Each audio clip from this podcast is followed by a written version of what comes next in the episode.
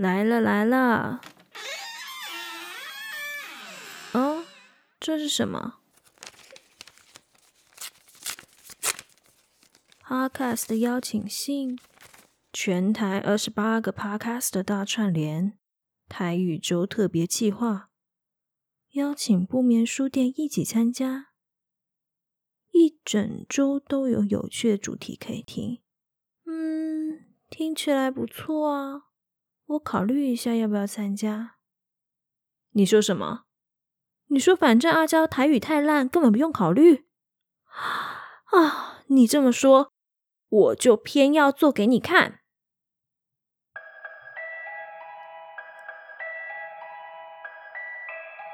清朝末年的台南赤坎楼，相传有一名女鬼徘徊在林头树林里，冤魂不散。究竟是怎么样的冤屈，让女鬼始终无法放下心中的怨念，徘徊在人世间呢？今天就让我们来听一听林头姐的故事。台湾民间传说，林头姐。这一天傍晚，一个卖肉粽的小贩一路挑着扁担，一边赶着路，嘴里还嘟嘟囔囔的哀怨着：“哎呀，今日生意实在有够歹，这肉粽都没卖出去，哎，真正是有够衰。哎，这天时那熊熊就变暗去啊？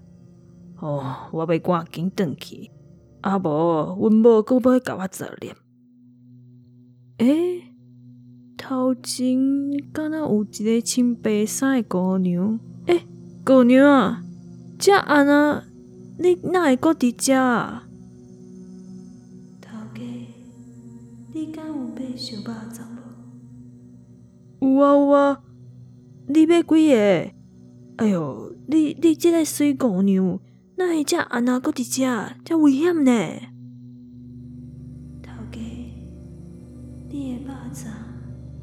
我全爱，钱才互你。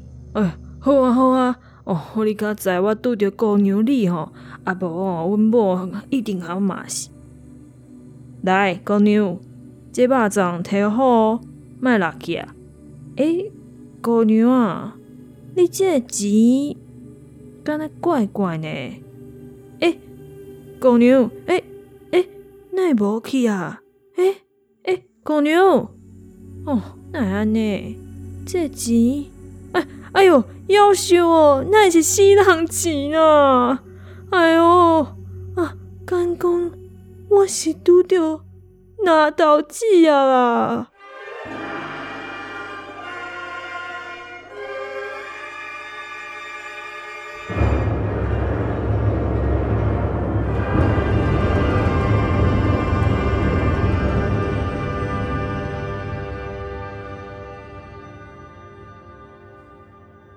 由于乡里的人在林头树林间遇到白衣女鬼的事层出不穷，在林头树林附近的村民，天色只要昏昏暗，便将门窗紧闭，并且叮嘱孩子们千万不要到林头树林里玩耍。甚至几个村落还联合起来建造了一座庙，供奉香火给林头姐，希望她能早日超脱。还给地方一个安宁。可惜的是，这似乎没有什么效果。一到傍晚，村民们仍然会听见从林头树林间树叶沙沙作响下传来那女鬼凄厉的哭声。这一天，阴沉的天空下着滂沱大雨。有一位汕头来的算命仙。进入了供奉着林头姐的庙宇中暂歇躲雨。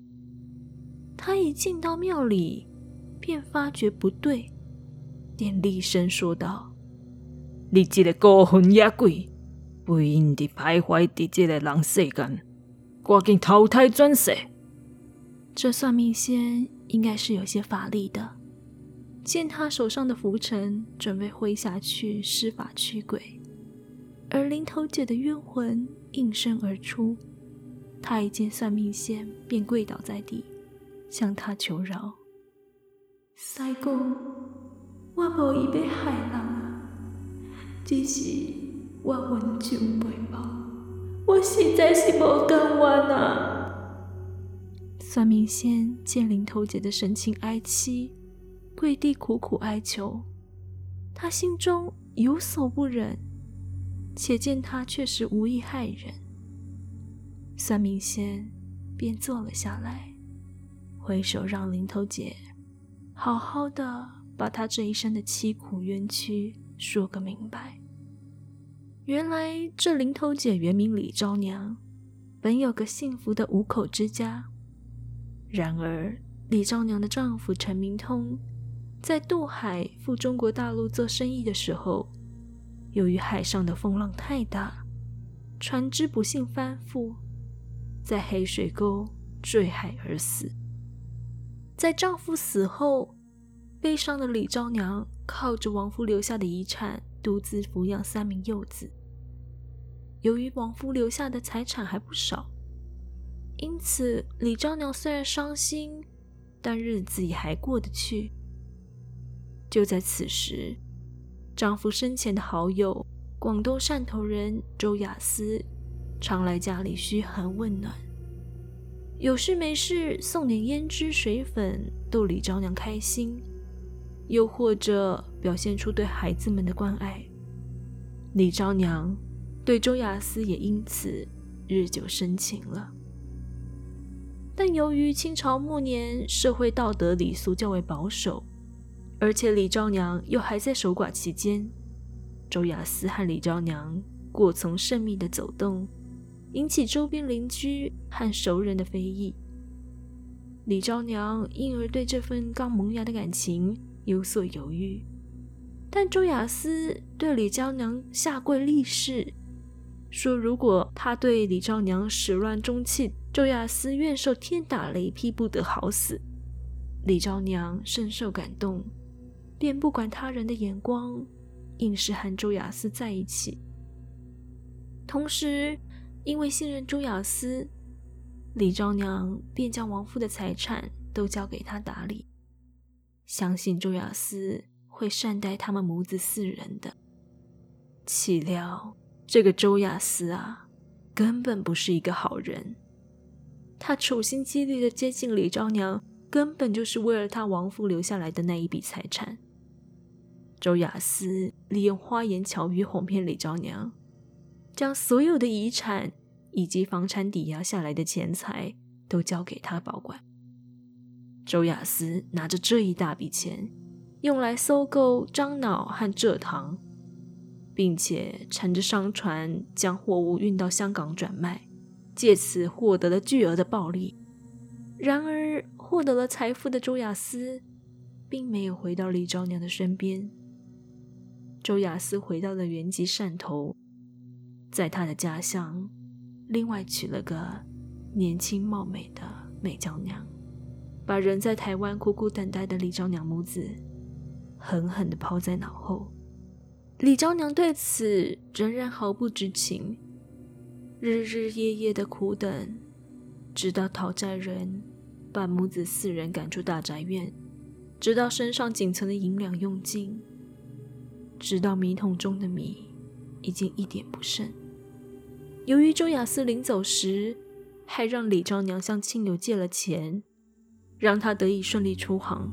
可怜可悲的李昭娘沦落至此，因为周雅思众叛亲离，竟没有人愿意帮她。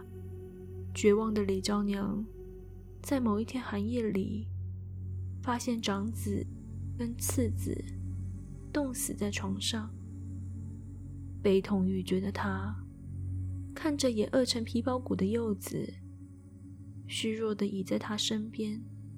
李昭娘缓缓的举起手，将柚子狠狠的掐死，因为她再也不忍心看着柚子喊饿的样子了。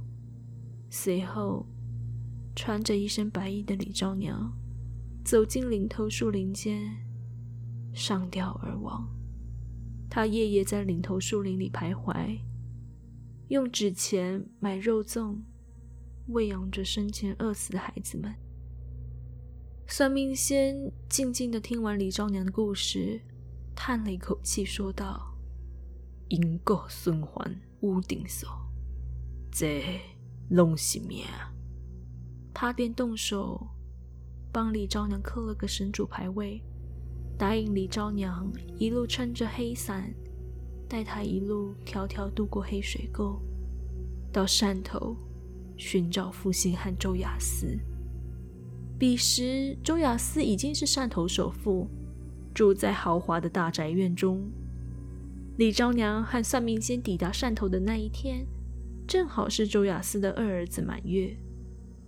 周家府邸张灯结彩，大宴宾客。为了庆祝满月礼，好不热闹。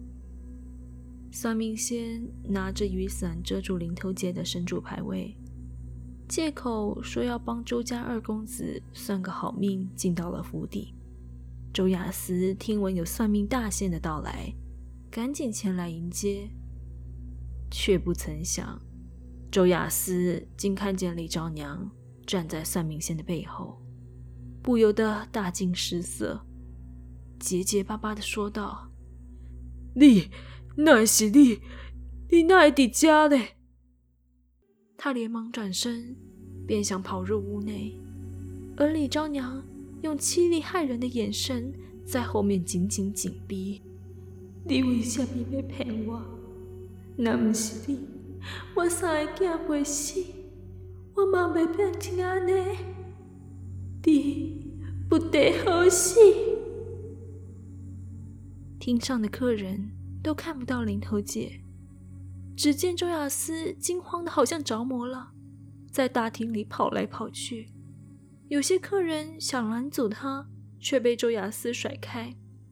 最后，周亚斯精疲力竭的站在大厅，大哭起来，自责的说道：“拢是我周亚斯，还是你李九娘，我不得好死，我不得好死呀！”说着。周亚斯就不断的自己掌嘴，直到满嘴鲜血。随后，周亚斯呆呆的站了起来，走到厨房，拿起一把菜刀，挥刀想砍死自己。周亚斯的太太看见了，急得想要阻止他，周亚斯却将菜刀用力一挥，砍死了自己的太太。众宾客看到这种人伦惨剧。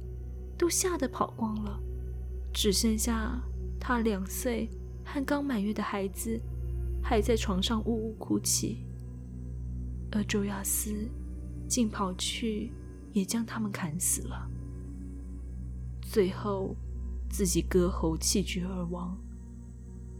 而那一年，他向李昭娘下跪发下的赌誓，终于在这一天实现了。天道轮回啊，这拢是命，拢是命。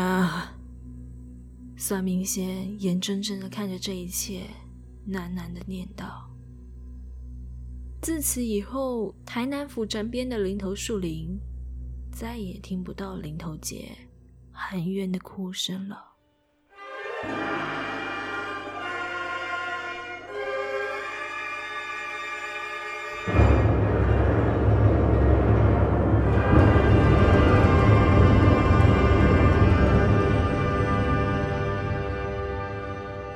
接下来，我建议你不要听。我这你啊，你竟然已经有两个囡仔，囡囡，你为什么要放放我耍？你为什么要放耍我？你一个孤魂野鬼，那，你一个孤魂野鬼。不应该伫徘徊在这个人世间。哎哟，今日生意就歹。哎哎哟，哎哟，实在是有够衰衰衰，实在有够衰。好难哦。阿娇真的尽力了。